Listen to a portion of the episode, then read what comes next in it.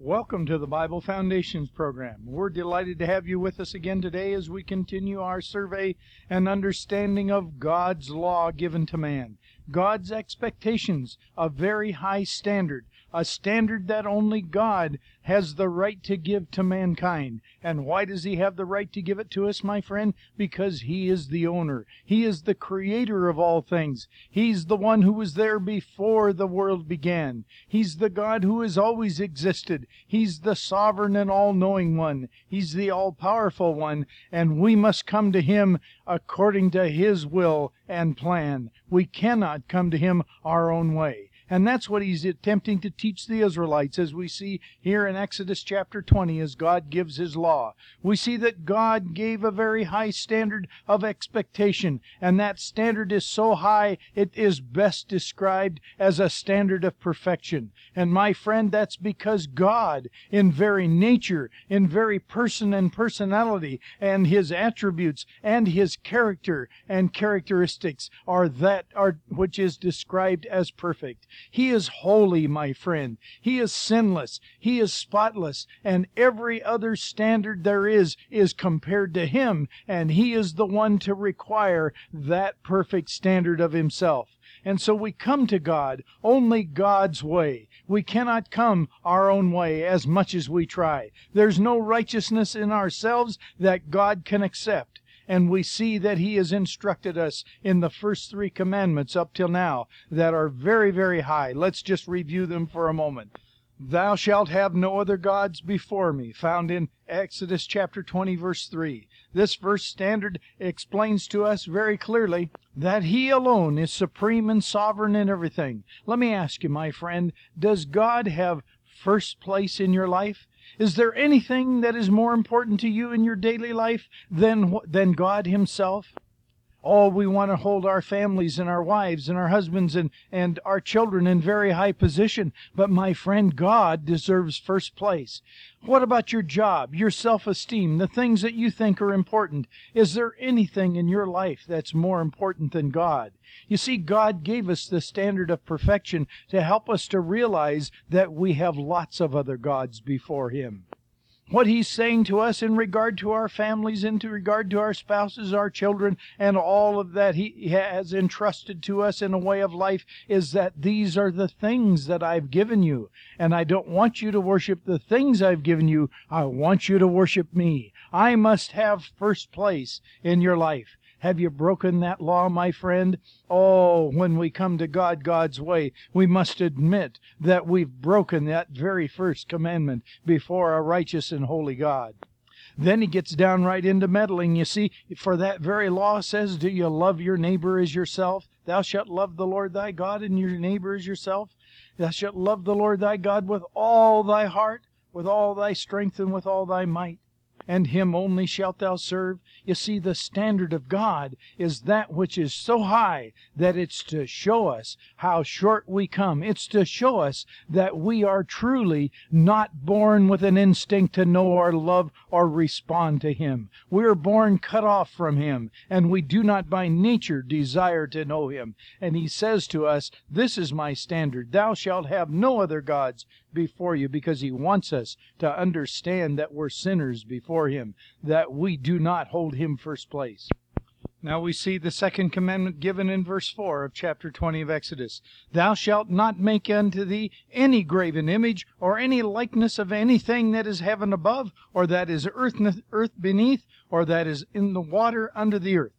Now we like to think our, ourselves as higher than those whom we might call the heathen in the foreign parts of the world, those who carve graven images and then spend great detail of their lives and great amounts of time in their lives, not only worshiping but feeding them, putting food in the mouths of uh, hand carved images that represent the families of themselves uh, and their ancestors, and they plead for these who represent their spirits of the dead to intercede in behalf of them as sickness and death is brought up the river and they don't want to die. They don't want to be uh, doing all of these vain rituals, but they don't know any other way until somebody comes and tells them about God. You see, well, you and I like to think that we're we're not that kind of people. We're not going to create images that we'll bow down and worship. Certainly we're more educated than that. But we are guilty of continually building an image of God that fits our understanding rather than adapting our understanding to the truth of the Bible,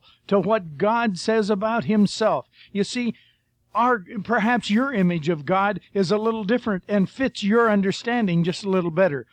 Perhaps your image of God just suits yourself. You see, you've created Him in your mind to uh, just be the kind of a God that you think He ought to be. Perhaps your God doesn't mind a little lie once in a while. Well, a little bit of lust here and there, that's not, that's just human, you see. That's just normal. That's just nature taking its course. And besides that, the God of, uh, of man's mind today so often says, well, my God wouldn't send anybody to hell. My God wouldn't create a, a, lake of fire for those who were disobedient. My God is a God of love. Well, my friend, that's what the Bible calls creating an image of God, even in your own mind, you see. Whatever does not line up with God's description of himself in the Bible, my friend, is a false God and it's a graven image that you've engraved into your own mind to try and make yourself look before look good before your own God. And that's not going to be acceptable to the righteous and holy God who is now describing himself to us as he gives his laws and expectations to us his standard of perfection that he is to be first place in all things. And then when we left off last time we were talking about verse 7 Thou shalt not take the name of the Lord thy God in vain, for the Lord will not hold him guiltless that taketh his name in vain. Oh, my friend, there's so much disregard for God today. Even the name of Hitler, as evil he, as he was, is not disrespected as the name of God is in our society today. It's common to pe- see people who are up, upset with this, that, or the other thing damning forever in the name of God whatever the slightest thing might be that seems to get in their way or causes some kind of objection to them. Even among people who are church people today, the phrase, oh my God, is so common in our thinking that we hardly even realize we've said it anymore. And it's disrespectful, my friend, for it's taking the name of God in vain. You see, my friend, if we've used the name of God, which is holy, His name is holy, in any manner of that nature, the Scripture tells us that we're a blasphemer and we will not enter the kingdom of God. Now let's move on to the fourth commandment. In verse 8 of Exodus chapter 20, we, we read, Remember the Sabbath day to keep it holy. Six days shalt thou labor and do all thy work, but on the seventh day but the seventh day is the Sabbath of the Lord thy God. In it thou shalt not do any work, thou, thy son, thy, thy daughter, nor thy manservant, nor thy maidservant, nor thy cattle, nor thy stranger that is within thy gates. For in six days the Lord made heaven and earth, and the sea and all that is in them, and rested on the seventh day. Wherefore the Lord blesseth blessed the Sabbath day and hallowed it. You see here in the fourth commandment, God told the people of Israel to keep the seventh day as a special day of rest, just in honor of Him, the one who created all things in six days. Now, do you remember that what God did on the seventh day after He finished creating the heaven and the earth?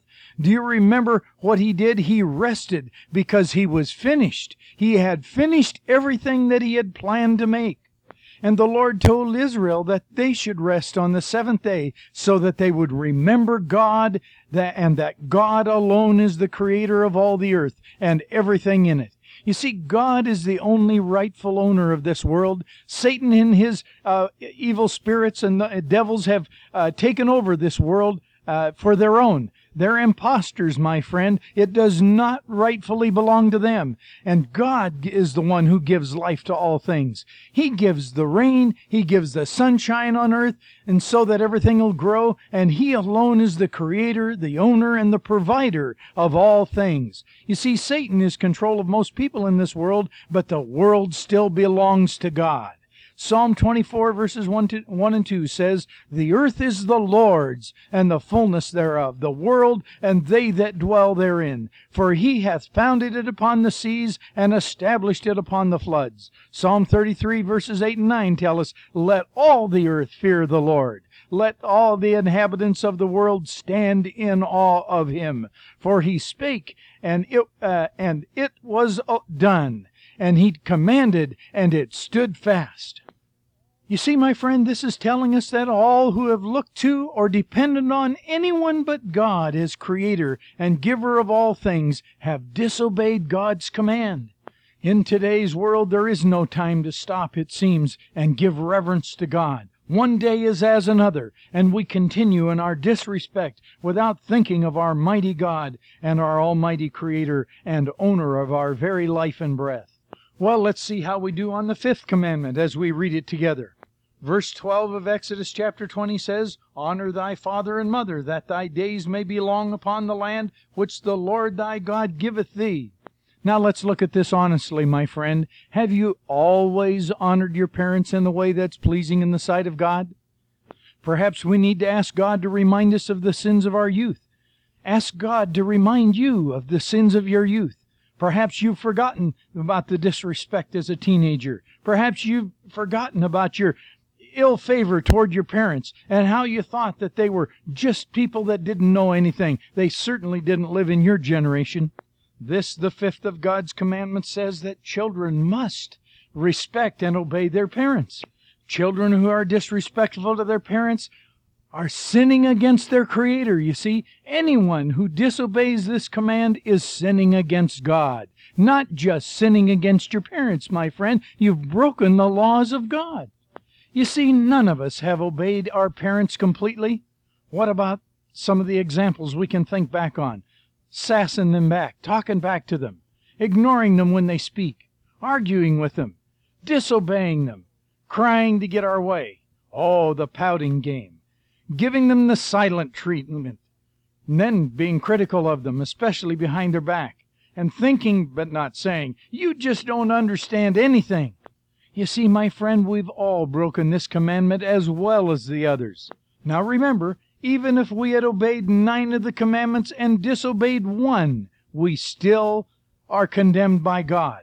Furthermore, God expects us to obey these commandments from the time that we're born until the time that we die. One act of disobedience will be punished by everlasting separation from God.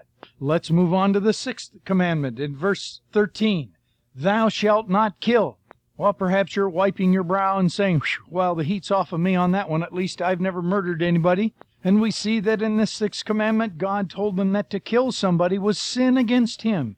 And the reason it is, however, is because God is the creator of all people. It's God who gives life to every person, and no one has the right to take another person's life unless God says so in His Word.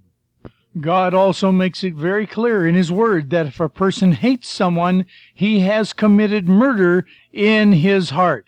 So much for uh, wiping the sweat off your brow and being out from under that one. Is there anybody who has not had murder in their hearts? My friend, if you're honest before God, you'll think about someone who's offended you and you'll realize that murder is very quick to come into our hearts. The hatred that comes into our hearts is the same as murder, you see. God says that if a person wishes to kill somebody, he's already a murderer and is condemned by God. It reads like this in Matthew 5 21 and 22. Ye have heard it said by them of old time, Thou shalt not kill, and whosoever shall kill shall be in danger of judgment. But I say unto you, that whosoever is angry with his brother without cause shall be in danger of judgment. Whosoever shall say, Thou fool, shall be in danger of hell fire. You see, according to the Word of God, if we so much as even curse a person, we have committed murder in our hearts. God judges us not by just what we do, but what we really want to do. You see, God knows the very motives of our hearts. Because He knows our hearts, He knows our motives. In Hebrews chapter 4, verses 12 and 13 we read, For the word of God is quick and powerful and sharper than any two-edged sword, piercing even to the dividing asunder of the soul and spirit, and of the joints and the marrows, and is a discerner of the thoughts and intents of the heart. Neither is there any creature that is not manifest in his sight, but all things are naked and opened unto the eyes of him with whom we have to do. You see, God's Word is like an x ray. It goes right down into where we don't even want to see. We don't want to look at the mirror and see these things in our hearts. As we look in God's Word, that's what happens. We see that this is the very intent and heart and the heartbeat of ourselves at times. We are sinners before God. You see, we cannot stand in our own righteousness because there just isn't any there. There's none righteous. No, not one. That's what God's x-ray machine says of us. Now the Word of God gets even more personal in the seventh commandment found in verse 14 of Exodus chapter 20. It says, Thou shalt not commit adultery. In this, the seventh commandment, God says that it is sin to have any sexual re- relationship with anyone except one's own wife or husband. That's what it says, my friend. It says that God calls it sin to have a sexual relationship with anyone outside of your own wife or your own husband. And my friend, the punishment for all sexual sin is everlasting separation from God. Now let's remember, after God created Adam, he gave Eve to him to be his wife. And God said that because they were married, there were no longer two people before him, they were now just like one person. Husband and wife belong one to the other, and they must live only with one another, you see. Many people today will tell you that this commandment is old fashioned and out of date, but God has not changed, my friend. Sin is still sin, and God has not changed his mind about adultery. Adultery and all types of sexual sins are also committed in the mind. Let's read about that in Matthew chapter 5, verses 27 and 28. Here we read, Ye have heard that it was said in time of old, Thou shalt not commit adultery. But I say unto you, that whosoever looketh on a woman to lust after her, hath committed adultery uh, with her already in his heart. You see, the purpose of God's Word is to expose us to the fact that we are sinners before God, and we're, we need God and we are helpless to save ourselves before Him, you see. God says that if we so much as look at someone other than our own husband or wife and want to have a sexual relationship with that person, that we have already broken this commandment. When we do this, you see, we have not just sinned against that individual, we've sinned against God. And He knows every one of our thoughts. Every sin will be judged, even if it's only committed in the mind. Does that make you tremble before God, my friend? It sure makes my heart tremble before God, and it should make yours. Let's move on to the eighth commandment, verse 15. Thou shalt not steal. In this, the eighth commandment, God says that they, the Israelites whom He's instructing here, and to you and I as well, that we must never take anything that belongs to someone else. God is the one who gives each person the right to own and to keep property. You see, Acts chapter 17, verse 25 says, That is God that giveth life, to, that giveth to all life and breath and all things. Everything that we have is a gift to us from God. If a person takes something which belongs to someone else, he's sinned against God, not just that individual. You see, even if a thief gives back the thing that he stole, or even compensates the person for the thing which he stole, that will not satisfy God for the sin of stealing. You see, God is the one whom we're to deal with here. He sees right into the heart, and he says the punishment for stealing is everlasting separation from God and he sees and he is not satisfied by our uh, compensating the person that we've offended. What he's concerned about is that we meet his standard. And we've got to understand that God will not accept any payment for sin except death. You see, the punishment for stealing is everlasting separation from God. And the payment for, uh, for sin is death and God will not forgive sin unless the full payment or punishment of death is paid. Even if a person desires or plans to steal something but doesn't do it, it because he's afraid of being caught, he's still guilty of stealing before God. God will never forgive sin until it's paid for in full. God will punish every sinner, my friend, all sinners, for the evil things which they planned to do, even though they were not able to or simply just didn't do them. Now let's move on down to the ninth commandment, which is verse 16. Thou shalt not bear false witness against thy neighbor. God is telling us here that we must always tell the truth about everything. He's telling the nation of Israel, as He tells us in these very commandments, that He is God and He never lies, and He commands us not to lie. You see, Satan is the greatest liar there's ever been. He's a liar and a thief and a murderer. He lied to Adam and Eve in the garden, and he lied to our forefathers, and he's still telling lies to people all over the world. Satan is the father of all those who persist in telling lies. My friend, this shows us our desperate need before God because man is a sinner and he needs God and he's helpless to save himself. Let's look at some of the examples. Some people make false accusations against other people. The motive behind these lies may be jealousy or angry, anger or hatred, and the lies are intended to cause the other person harm. Sometimes people start rumors and make up stories. Other people come along and add to them after they've heard them and many people just love to gossip. Now, what may begin as a true incident is often distorted or expanded to include things that are simply not true. And the Lord is telling us here in His Word that all of this is lying and is sin against God. Not just about the people that are involved. It's not just sin against them, but it's sin against God, my friend.